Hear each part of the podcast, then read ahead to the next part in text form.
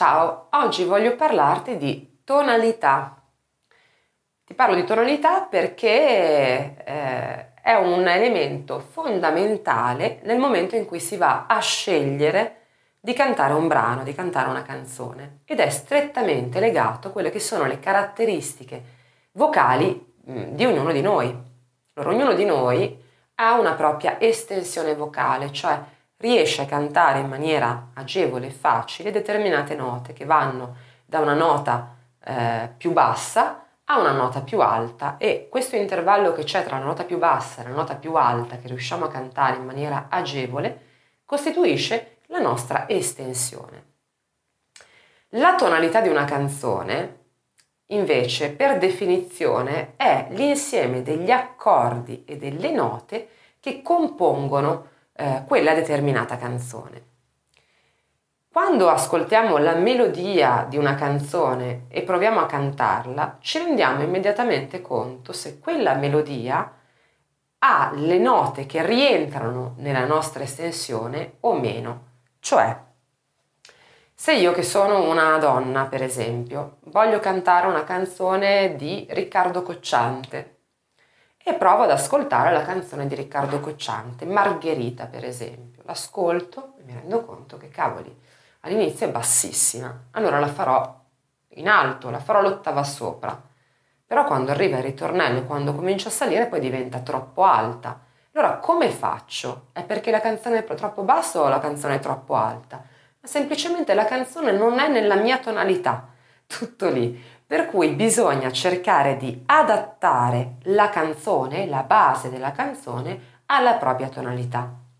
Esistono delle regole musicali che sono eh, ben precise per riuscire a eh, regolare insomma, la tonalità diciamo, della, del brano alla propria voce. Però se non si conosce la musica, se si hanno difficoltà in questo senso, ci sono dei, eh, dei metodi altrettanto efficaci, molto molto più semplici partendo dal presupposto che utilizzi magari delle basi MIDI per cantare le canzoni che vuoi cantare, basi MIDI file, sono modificabili nell'altezza, eh, sono modificabili nel tempo, insomma puoi cambiare gli strumenti, eccetera, puoi agire in diversi modi sulle basi MIDI, utilizzando dei software, anche in questo caso gratuiti, che trovi sul, in rete molto tranquillamente.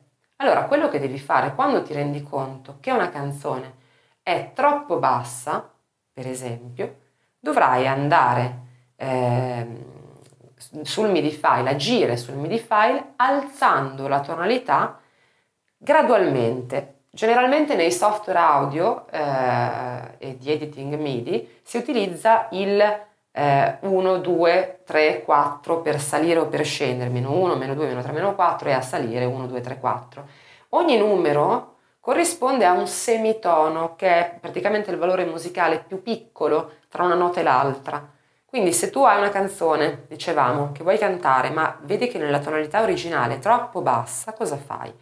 Vai sul MIDI file e lo alzi di uno, cioè di un semitono, e riprovi a cantarla. Com'è? È ancora troppo bassa? Ok. Andiamo su di due ed è un tono.